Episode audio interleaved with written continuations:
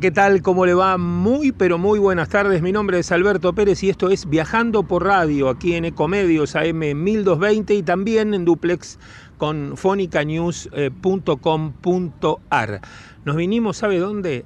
A Azul, para hacer un programa especial mm, que eh, tiene que ver mucho con la vida de este arquitecto, Francisco Salamone, que eh, hizo plazas, eh, hizo casas de gobierno, hizo mataderos, hizo también eh, parques y también, y especialista en eso, de los cementerios. En un rato vamos a estar charlando eh, bajo la lluvia porque este, nos tocó una mañana lluviosa al lado del cementerio con bastante tétrica parecía la escena, pero bueno, eh, estuvimos allí y lo vamos a compartir con todos ustedes. Eh, por supuesto nos pueden seguir a través de las redes sociales. Las redes sociales son Viajando X Radio, tanto en Instagram, con el arroba adelante, o en YouTube, Viajando por Radio, X Radio. Allí nos siguen y allí están todos los contenidos. La plaza ¿eh? que hizo Salamone con esta, con esta forma tan increíble en las baldosas, que hace que parece que estuvieras mareado y por supuesto, descubrimos detrás la iglesia, es la Plaza San Martín, eh, las farolas especiales que hizo eh, en el año eh, de la década del 30 y los bancos, eh, donde estábamos recién nosotros sentados junto con los, este, lo, los grandes maceteros ¿no? que, se ven, que se ven allí. Nos vamos a, a compartir, ¿sí? El programa del día de hoy, vamos. Este es un buen momento para seguirnos en redes sociales y en nuestra página de YouTube en Viajando por Radio. Bueno, estamos en un día nublado en la ciudad de Azul. Tenemos detrás una de las obras de Salamone más importantes eh, que, que hizo en nuestra provincia de Buenos Aires porque es el cementerio de Azul. Estoy con Pedro Stancanelli, que es el director de turismo de Azul.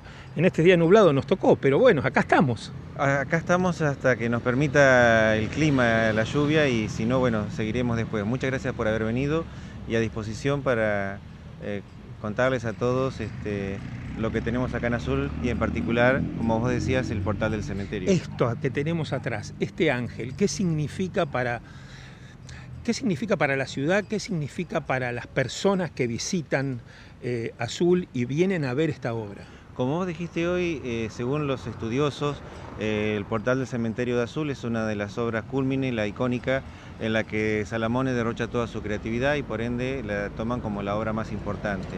En función de eso, lo que más caracteriza o más por ahí llama la atención es la escultura que lo precede, que es este, esta, esto, este ángel que no está documentado a quien está representando. Al tener la espada, se presume que entonces que sería el arcángel San Miguel. Uh -huh. Y es icónico también en el sentido de que se toma la representación del ángel para diferentes eh, motivos, ilustraciones, eh, que son este, a su vez que nos van a representar eh, turísticamente en folletería, en merchandising. Es uno de los de las imágenes más, más llamadas. Siempre me hice una pregunta, ¿Salamone habrá estado en la Sagrada Familia y habrá visto eh, de, esa, esas imágenes en la Sagrada Familia que muchas veces se, también se emparentan ¿no? con este ángel que vemos? La verdad es que no, no, sabría, no sabría, decirte, no, eh, no, no, lo sé, pero sí, este, hay, para muchos el, el ángel en sí, todo el facetamiento que tiene, es un ejemplo del cubismo aplicado a la escultura y en particular este ángel en función de cómo le va dando el sol, que hoy no lo, no tenemos, lo tenemos, justamente, le imprime una característica diferente a, a, su rostro, desde más rígido a menos rígido. Uh -huh. eh, tiene, dos, tiene tres letras, RIP, gigant, gigantescas, que, que, también están detrás del ángel y representan mucho con, con, con, con la cruz arriba del RIP. Eh, eh, en, en, tu, en, tus estudios, sé que, sé que estuviste mucho tiempo estudiando la obra de Salamone, eh, ¿qué significa? Bueno, básicamente el RIP, Riquezca en paz, descansen en paz. Pero acá se le suman anécdotas, este, en el sentido de que para que Azul pudiera tener la obra de Salamone, en vez de tomar un empréstito que otorgaba la provincia por aquel entonces el gobernador Fresco, eh, para que los municipios se endeudaran para obras públicas, en función del Producto Bruto Interno que tenía cada municipio, le otorgaban una cantidad de dinero. En el caso Azul no fue así, Azul tomó un, préstamo, eh, un crédito en un banco privado, y fue muy discutido para que Azul se endeudara. Eh, varios registros de las discusiones en, el Consejo Deliberante, en las sesiones del Consejo Deliberante, y entonces desde aquel entonces en el saber popular se dijo que en realidad eh, RIP, Riqueza en Paz, significa resulta imposible pagar. Eh, eso quedó como anécdota. Bueno, solamente eh, Salamone en, este, en este lugar de azul tiene eh, muchas obras, ¿no? Está el Cristo en la entrada, el, matadero, la plaza, que significa mucho para, bueno, para los habitantes de Azul también y para la gente que viene y no sabe si está mareada o no está mareada, ¿no? Sí, eso, eh, el diseño que le, que le dio este, al solar, al piso de la plaza, es uno de los más curiosos de tres colores y, en forma de zigzag y ondulante y hace que me ha pasado que he estado con gente que cree que, en realidad no es no está a nivel sino que, que mm, tienen la superficie este, con desniveles que la gente se le provoca por un lado mareo y por otro lado la sensación esta de ir pisando de a poco con el pie para ver si realmente es plano o tiene ondulaciones. O tiene ondulaciones, claro. Es, es algo impresionante y cuando se ve desde arriba, ¿no? también tiene como una una dinámica diferente. Y es como verdaderamente se puede apreciar el, diseño que Salamone le quiso dar, con fotos o imágenes aéreas. También hay diferentes interpretaciones de qué quiso simbolizar, si es que quiso simbolizar algo eh, Salamone con ese diseño. Em, pero con una foto de arriba lo que más se, eh, se arrima o se puede decir es que por ahí podría ser, como en el centro de la plaza tenemos una fuente con agua, como algunos creen que por ahí está simbolizando de que se rebalsó el agua de la fuente y, se desbordó y sigue, Por, el, por, el, resto. Bueno, el agua se nos viene a nosotros encima en este momento, pero tenemos atrás nuestro el centro de interpretación. ¿Te parece que lo recorramos un poquito? Sí, cómo no, que casualmente ha sido eh, reabierto hace poquitos días. Bueno, hacemos un pequeño corte y ya volvemos.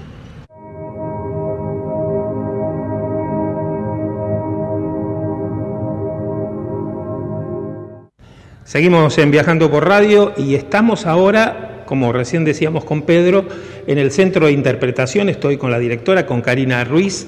Gracias Karina por recibirnos acá en este centro, eh, donde se interpreta la obra de Salamone. No, gracias a ustedes por la visita, eh, encantados de recibirlos. Bueno, contame, ¿qué puede ver la gente cuando llega a este lugar? Mira, primero hacer mención de la reapertura del centro que sucedió hace eh, una semana atrás. Eh, el centro estaba abandonado, estuvo abandonado durante muchísimos años y cuando con la gestión de Nelson Sombra eh, que asumió hace poquito en la Intendencia, bueno, se tomó la, decisión política. ¿Por qué estaba abandonado? Estaba Porque yo la última vez que vine lo vi que estaba en funcionamiento, pero hace muchos años. Claro, en realidad el centro eh, tuvo actividades aleatorias, ¿sí? En un principio sí estuvo gestionado, eh, el centro data de 2012 y se construyó en un proyecto de, provincia también, en conjunto con, tres municipios, Azul es uno de ellos, La Prida y Saldungaray es el otro. Los otros dos centros eh, sí tienen una gestión, ¿no? Eh, que no han abandonado, una gestión hermosa, comunitaria, eh, desde una mirada muy localista también, ¿no? hacia afuera, con una investigación sobre el patrimonio de Salamone, pero también con una mirada comunitaria.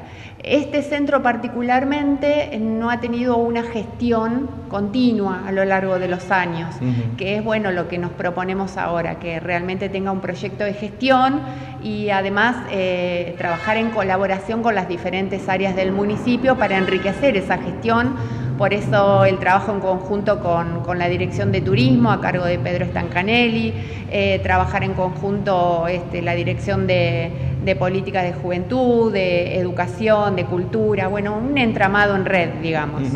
Eh, aquí tenemos eh, parte de la historia de Salamone contada en, estos paneles, porque en azul Salamone no tuvo mobiliario, porque al no tener municipio, como por ejemplo tienen en La Prida, están los mobiliarios, ¿no? Porque también se hacía todo el mobiliario. Exacto. Sí, hace poquito nos visitó una familia y nos contaba del mobiliario, cómo lo están recuperando, que lo habían encontrado en el municipio y bueno, recuperaron ese patrimonio tan importante, relevante, con un diseño único y bueno, están en gestiones de recuperación, ¿no? Para salvaguardarlo. Em, nosotros tenemos dos, edificios, ¿no? Este es el edificio que, va a albergar todos eh, los proyectos de, de, museografía que tienen que ver con la obra de Salamone. En este momento hay unos paneles informativos que relevan de alguna manera la biografía, eh, lo más conocido de Salamone, ¿no? Con una mirada internacional, con un contexto histórico global eh, y con un contexto local también. Eh, tenemos programado para agosto de este año una renovación para que se vayan sucediendo diversas, este, diversos logros desde la investigación de la obra y poder hacer en conjunto con otras instituciones locales y de la provincia, como por ejemplo el Archivo Levene, eh, otros, eh, otros relevamientos que tengan como base la investigación museográfica sobre obras, ¿no? Eh, ser un poquito más específicos sobre algunos temas. Bueno, nos tocó un día para venir al un día de, cementerio terrible, lluvia, este, pero está aflojando el tema del calor en la, Argentina y esperemos que, bueno, que también afloje en el sur de nuestro país con eh, los incendios allí en los alerces que están realmente complicando y mucho. Eh, por último, eh, en, este, en, esta historia que, que muchos recuerdan de Salamone, no tantos en la Argentina, muchos este, en el exterior que lo estudian. Eh, durante esta, este tiempo eh, vinieron muchos este, arquitectos eh, este, de otros países a visitar esta obra. Sí, em, es súper importante lo que vos decís, porque hay una recuperación ¿no? y una nueva mirada de la, del patrimonio de Salamone, de las obras de Salamone. No solamente obviamente sí, arquitectos y, e investigadores también, y no solamente de la rama académica, sino también de las artes visuales, de la música, em, artistas performáticos, em, desde las audiovisuales también, porque es un patrimonio tan atrayente que de hecho em, podemos mencionar series, películas y no solamente películas eh, de producción argentina, sino también de producción internacional. Hace poquito em, salió un documental súper genial sobre la obra de Salamone, haciendo especial hincapié en la portada del cementerio de un este, cineasta belga. Ah, mira vos. Así que sí, es un, realmente es un patrimonio. Sí, cuando, y cuando estuvimos en Carué también nos contaron eh, que eh, este, hicieron una película, filmaron en el matadero, que es el matadero que quedó inundado, y filmaron una, una, película de ciencia ficción también. Totalmente. Una cosa extraña, ¿no? Sí, sí, totalmente. Y hace muy poquito también se estuvo filmando una serie eh, que protagoniza Joaquín Furriel y estuvieron este, con todo el equipo de filmación en la portada del cementerio. Ah, entonces, bueno, se le va a dar mucha, mucha importancia para que mucha gente venga, eh, cuando viene por la Ruta 3, pase por Azul, entre, visite el cementerio y visite también, eh, bueno, no solamente el, portal del, parque, sino la plaza y todo ese tipo de cosas. Exacto. Y vos sabés que es muy llamativo porque esto que vos decís de gente que pasa por, por la ruta, que va camino, quizás ahora en vacaciones de verano, que va camino a la playa, y entra especialmente a ver las obras de Salamone y después retoma su camino. Nosotros tenemos eh, un gran desafío porque, digamos, el público cautivo, que es el turista, nosotros lo tenemos, eh, vienen muchos turistas por día, pero tenemos que retomar las relaciones con la comunidad, porque justamente el centro de, interpretación y esta nueva mirada ¿no? sobre el patrimonio de Salamone tiene que ver con eh, la inserción de la comunidad. ¿no? Por eso el centro, además de trabajar sobre la obra de Salamone con proyectos de mediación, eh, va a tener exposiciones, eh, de artes visuales, eh, performance y demás, y aprovechar el espacio verde que rodea el centro de interpretación para poder hacer todo tipo de eventos e, y así integrar a la comunidad. No le vamos a hablar a los jóvenes que estudian arquitectura porque seguramente lo, van a estudiar, pero a esos jóvenes que no estudian arquitectura y que no saben quién fue Salamone eh, y que hizo estas obras increíbles, gigantescas, ¿no? a veces gigantografías, ¿eh? como la que tenemos atrás o como la que está, por ejemplo, en La Prida, ¿no? Eh, no solamente cementerios, sino también municipios, que, de los cuales que ya nosotros ya estuvimos, pero decirle a esos jóvenes que no saben de la obra de Salamone, ¿esto se hizo en qué año? Mira, la... 1930 y... 36. 30, es impresionante. De 1936 a 1940. Es decir, era ingeniero y arquitecto joven y hizo casi más de 70 obras, ¿no? Sí, sí, totalmente. Impresionante. Eh, es impresionante, es impresionante su obra y es impresionante su personalidad, ¿no? Entonces mm. también destacar. Las recorrería en avión, como dicen algunos, dicen, ¿sí? ¿Eh? Sí, hay muchísimo mito alrededor de la figura de Salamone. Claro, lógico. Eh, Especialmente después que dejó las obras, después del 40 que se, se mudó al, norte de nuestro país, ¿no? Sí, vuelve a Córdoba y después eh, hace, se retira a Uruguay. y, termina haciendo caminos, ¿no? Sí, según algunos dicen. Bueno, la obra de Salamone, no se la pierdan aquí en Azul para, bueno, compartir este momento de viajando por radio.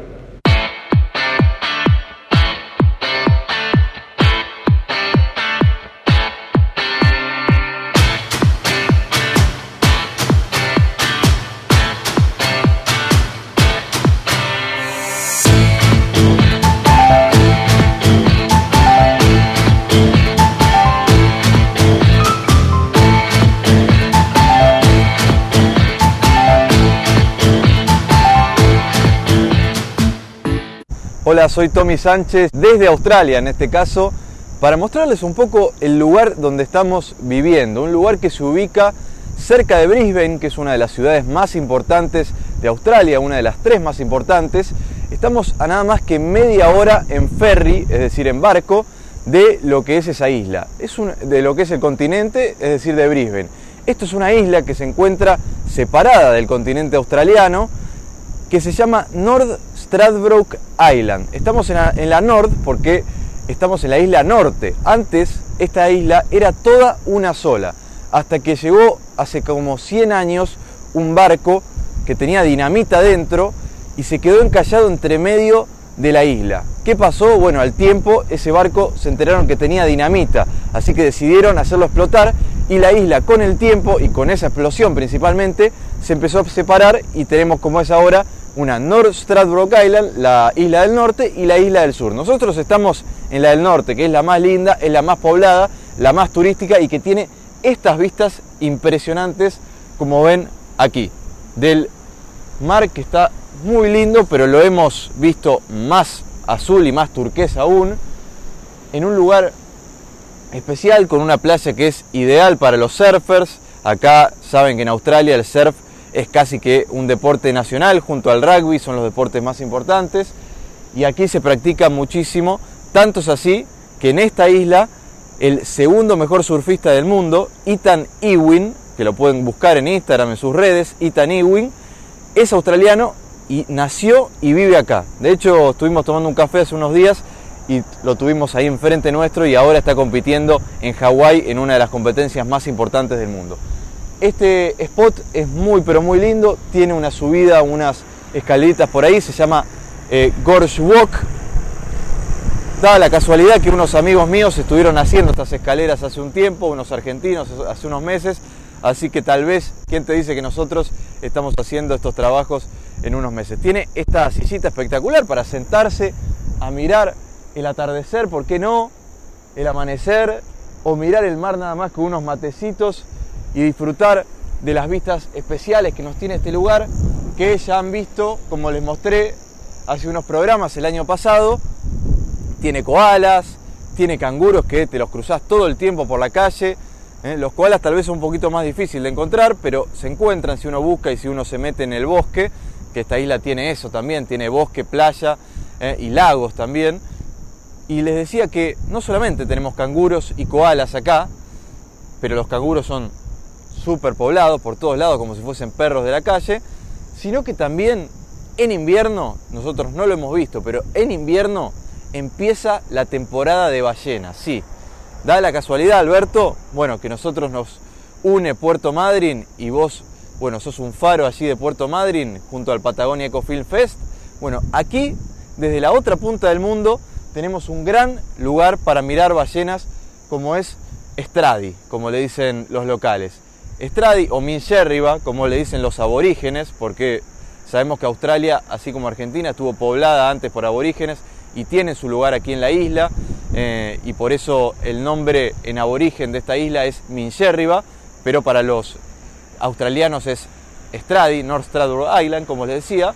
Bueno, tiene un lugar especial para mirar ballenas y estos lugares, imagínenselo, repleto de ballenas a partir de invierno hasta octubre, que allí es cuando termina la temporada de ballenas.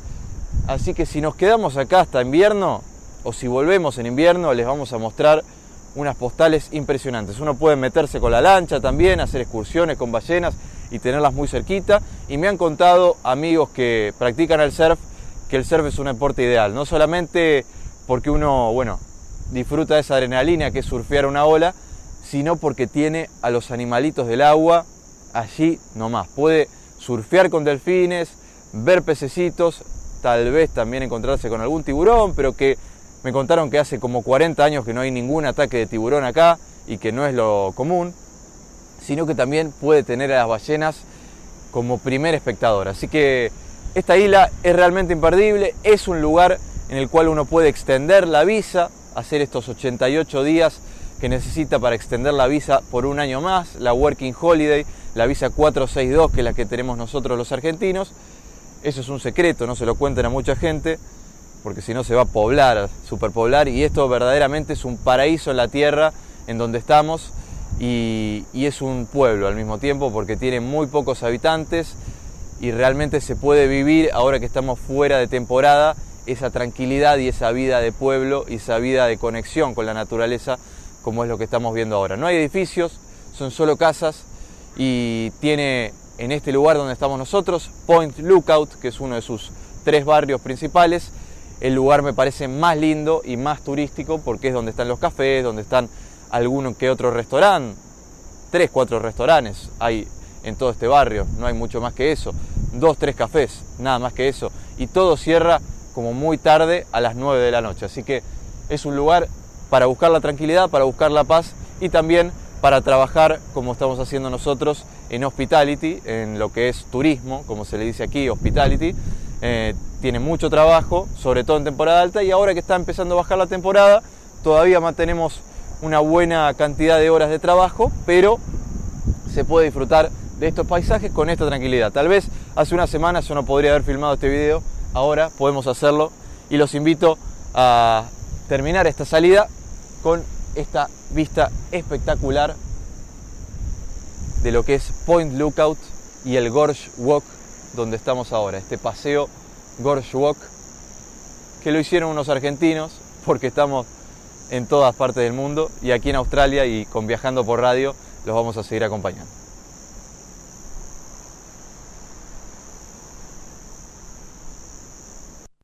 En OMIN cumplimos 55 años en los que siempre fuimos renovando nuestros servicios, porque para cuidar tu salud no podemos quedarnos en el tiempo. OMINT, experiencia para lo que sigue. Superintendencia de Servicios de Salud, órgano de control de las empresas de medicina prepaga www.sssalud.gov.ar 0800 227 Registro Nacional de Entidades de Medicina Prepaga número 1336.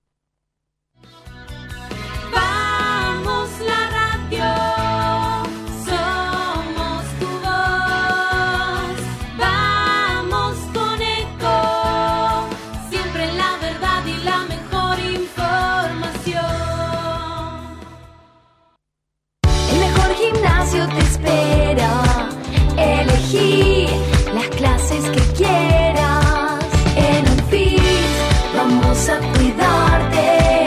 En Anfis venimos a encontrarte.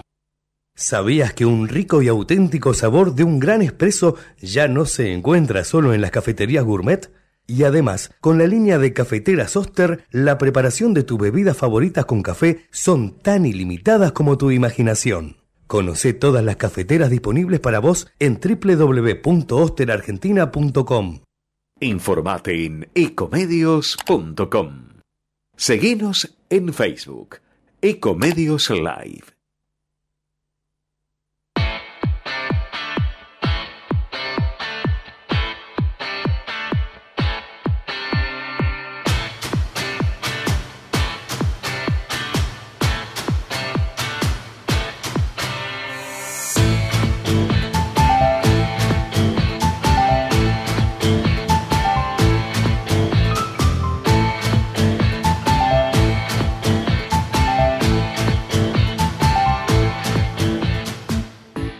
Seguimos en Viajando por Radio, estoy charlando aquí con Pedro, estamos en el Centro de Interpretación de Salamone, pero Pedro, contame un poco eh, el matadero.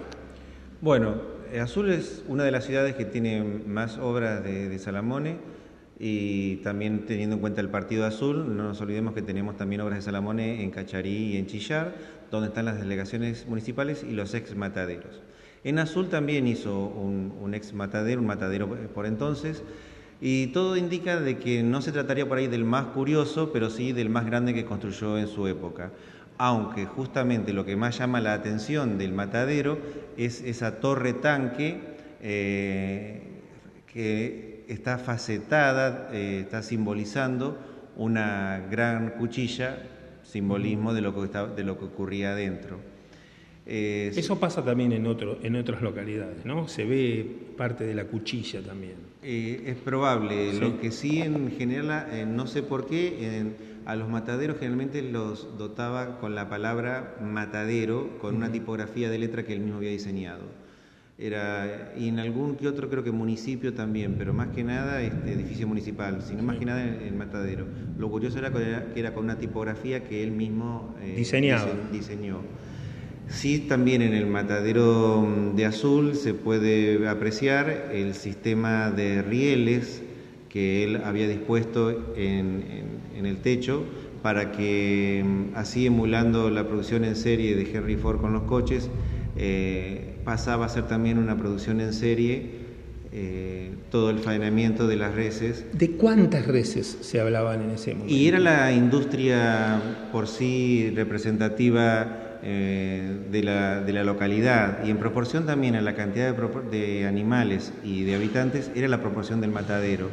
Pero además también estaba dotado para no solamente... Este, ¿50 animales diarios? No es un dato que yo te podría dar en este momento. Está bien, no, porque estuve en algunos otros y decían que 30, como mucho. Eh, lo que sí sé que... Tal vez eran más, más chicos, ¿no? Las localidades. Al ser este, una producción en serie, entonces el operario estaba siempre plantado en el mismo sitio, iba pasando la red y él hacía siempre el mismo corte, el mismo trabajo. Claro.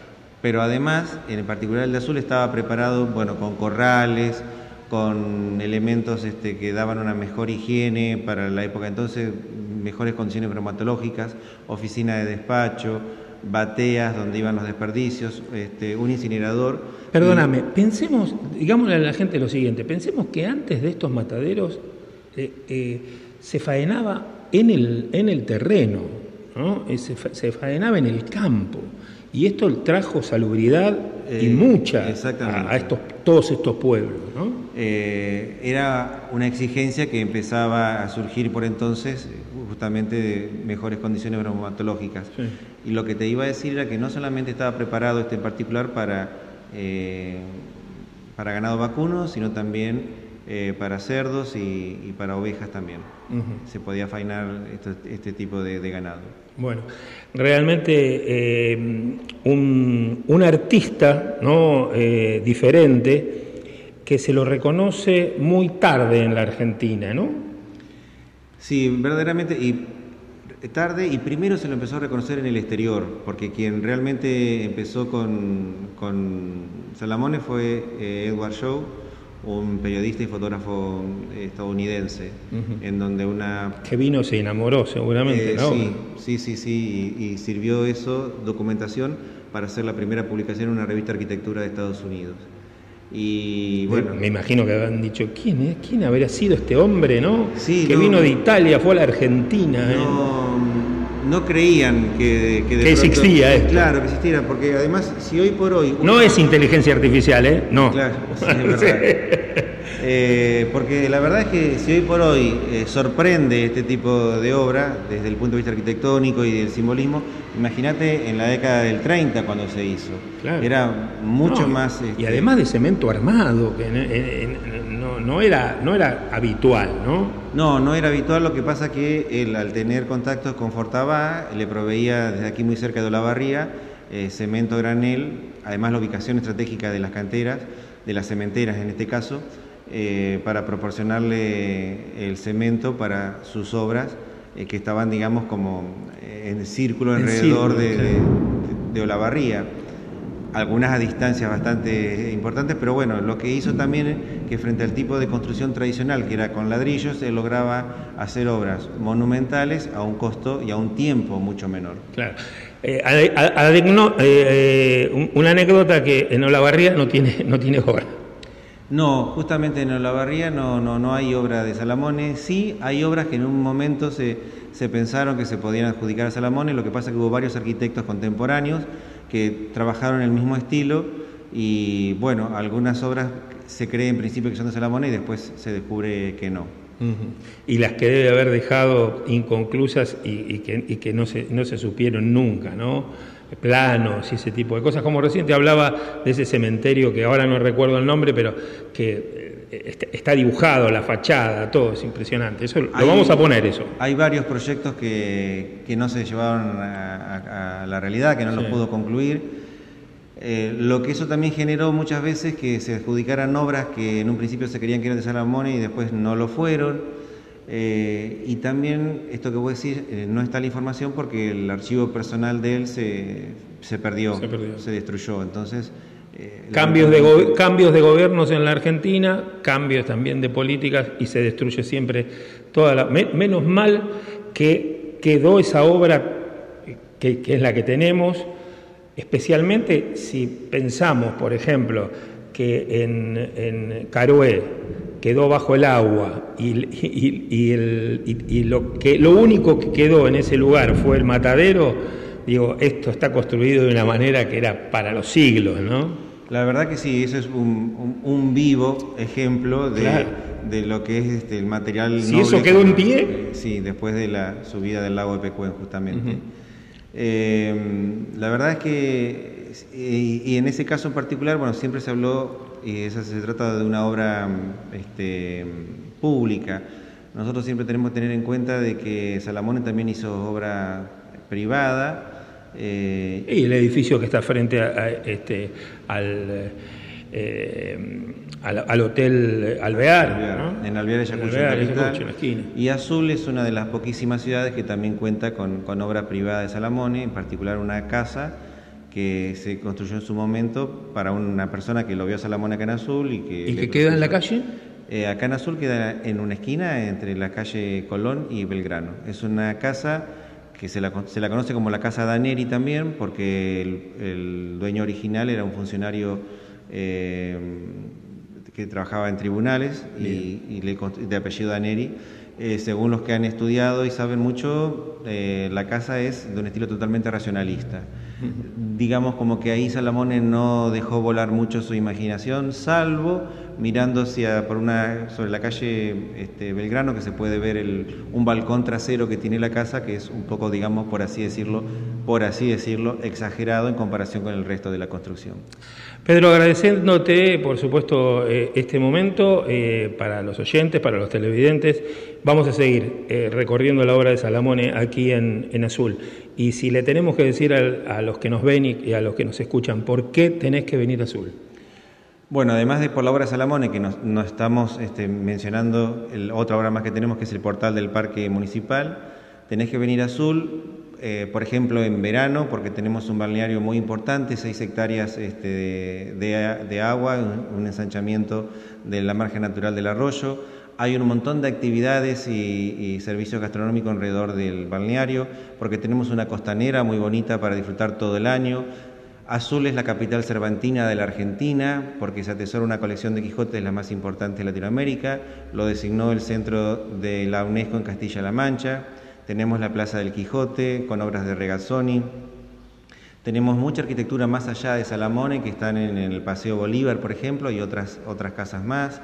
Eh, también tenemos un sector muy importante de azul que algunos desconocen, que es el corredor serrano Boca la Sierra, donde Azul tiene sierras y en ese corredor serrano hay distintos emprendimientos de alojamiento, de gastronomía y para hacer actividades de rapel, tirolesa, trekking.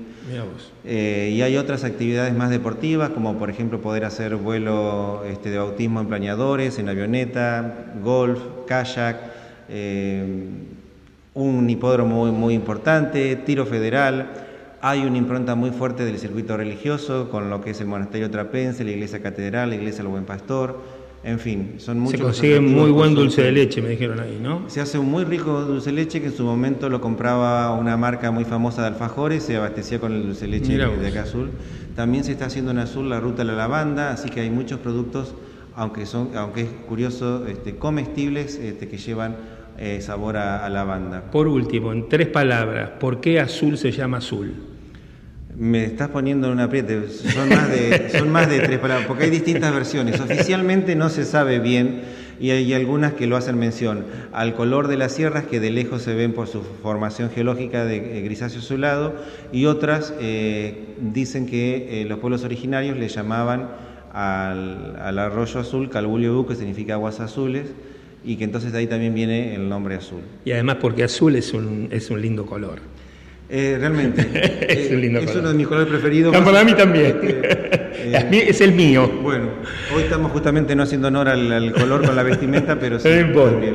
Gracias, Pedro. A vos un gusto. Saludos a todos, los esperamos y a vos cuando quieras regresar. acá estaremos. Este es un buen momento para seguirnos en redes sociales y en nuestra página de YouTube en Viajando por Radio.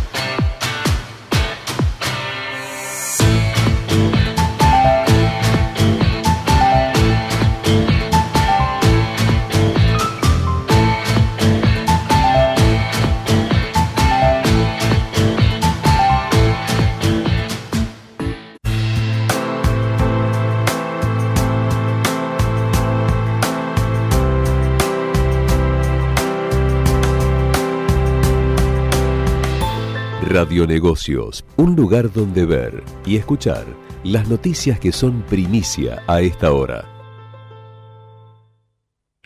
Bueno, y abrimos el espacio ahora de eh, Radionegocios. Estamos en el sur de nuestro país, transmitiendo en vivo y en directo nuestro programa.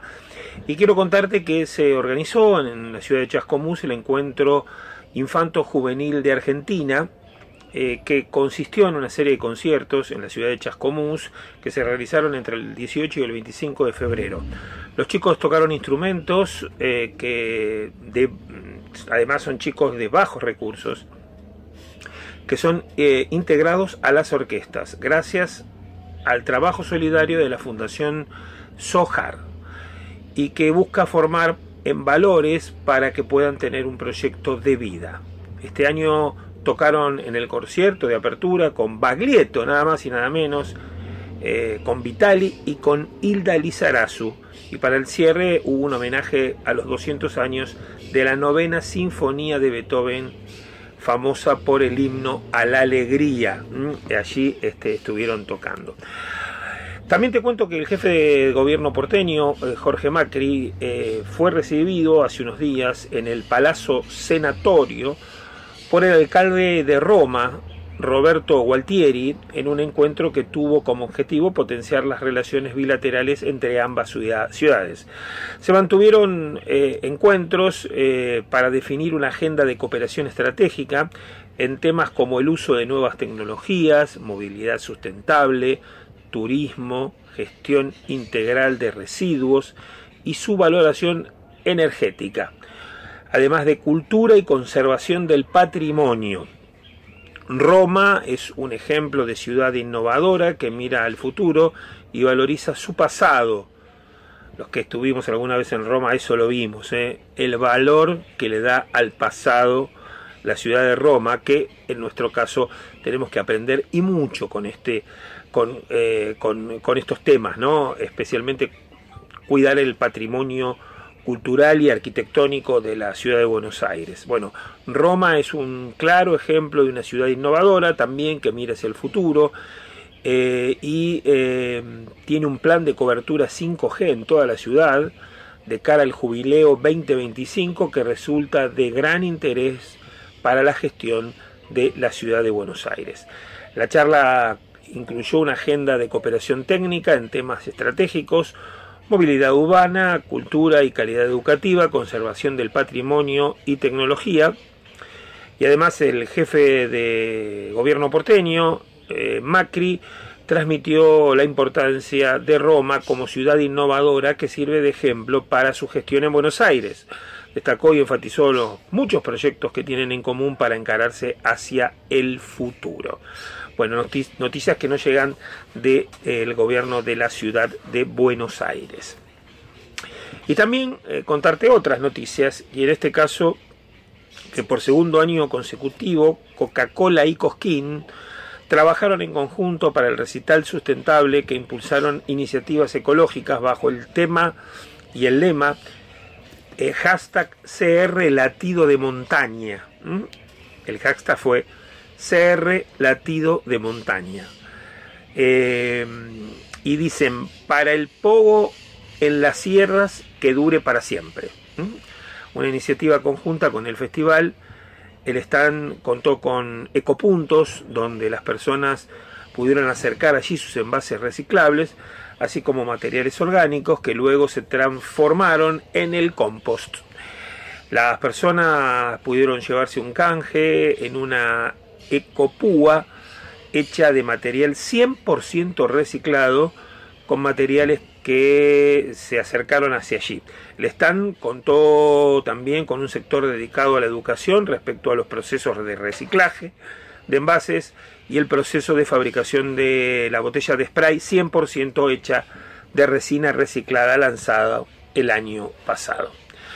Por un lado, Coca-Cola. Por el otro lado, Cervecería y Maltería Quilmes eh, cosechó siete premios internacionales durante el año pasado al presentarse en algunas de las más prestigiosas competencias de cerveza del mundo, donde se evalúan las cervezas con su total eh, eh, calidad, considerando aroma, apariencia, sabor, cuerpo y final.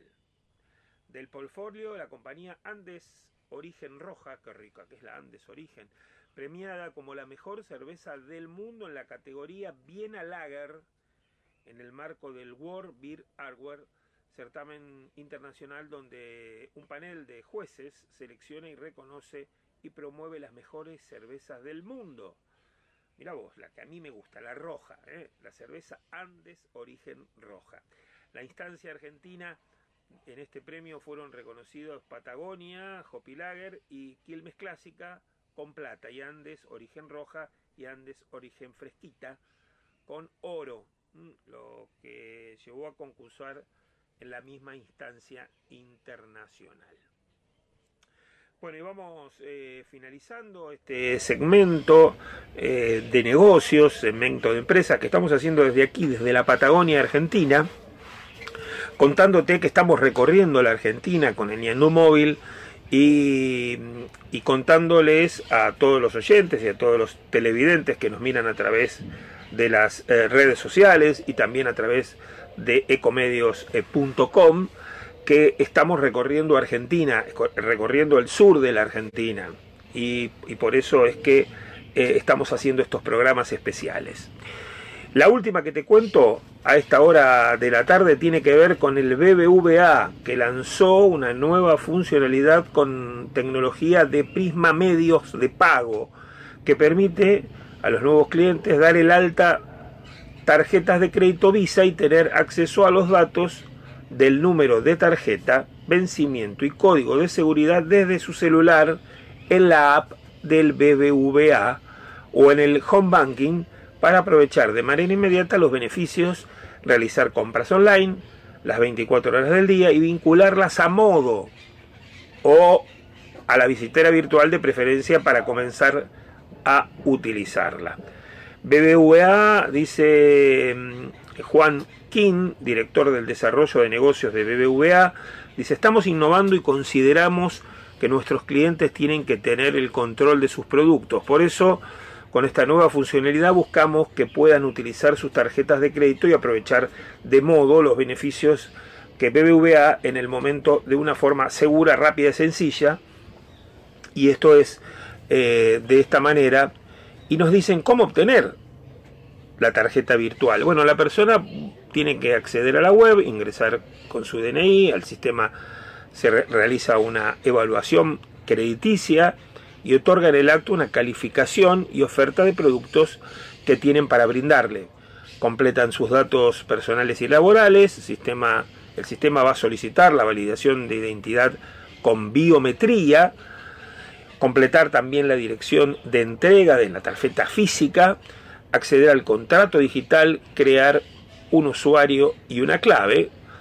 Por supuesto, los clientes que ya posean una tarjeta de crédito Visa emitida por el BBVA pueden tener a su tarjeta virtual, eh, accederla de manera eh, rápida y poseen los mismos datos que el plástico y así tener la información al alcance de la mano y en su celular.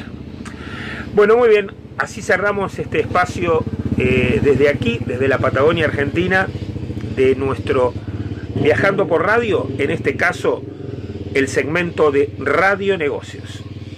Ya volvemos. Seguimos en www.radionegocios.com.ar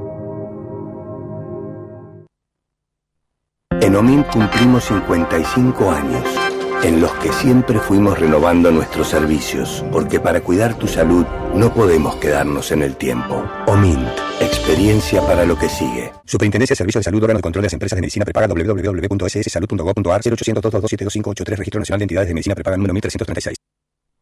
Este es un buen momento para seguirnos en redes sociales y en nuestra página de YouTube en Viajando por Radio. Bueno, y como siempre te cuento algunas noticias que nos llegan de la gente de OMINT. Y nos dicen que en el marco de sus programas preventivos, el grupo OMINT te recuerda la importancia de mantener el calendario de vacunación de tus hijos al día. Consultar las vacunas obligatorias en edad escolar y acércate sin turno a los vacunatorios de las clínicas Santa Isabel y Basterrica. Para más información, seguilos en las redes sociales del grupo. Y además eh, te dice y te recuerda que si alguna vez sufriste bullying, puedes seguir el podcast Sin Turno. ¿Ya escuchaste Sin Turno? Bueno, el primer podcast de salud del grupo MIN disponible en Spotify. Accede al consultorio virtual conducido por Fabricio Ballarini para escuchar el nuevo episodio en el que se aborda y reconoce el bullying en la niñez y en la vida adulta. Podés seguirlos en Spotify y escucharlos. Y hasta el día de hoy puedes aprovechar los descuentos de eh, OMINT que nos dicen que podés viajar tranquilo. Eh, durante febrero podés tener descuentos de hasta un 35% y cuotas sin interés en coberturas seleccionadas que incluyen médicos online en todos los destinos, flexibilidad para modificar fechas de vouchers, cobertura por pérdida de equipaje y para más información podés entrar en las redes sociales de Omint Assistance, que también te va a cuidar en marzo, ¿eh? porque a partir del primero de eh, marzo vas a tener las mismas condiciones que recién te acabo de eh, leer, así que vas a poder tener 35% de descuento, médicos online, flexibilidad para modificar fechas de vouchers y, por supuesto, ingresando en Omint Assistance. Muy bien, ya nos despedimos del programa del día de hoy.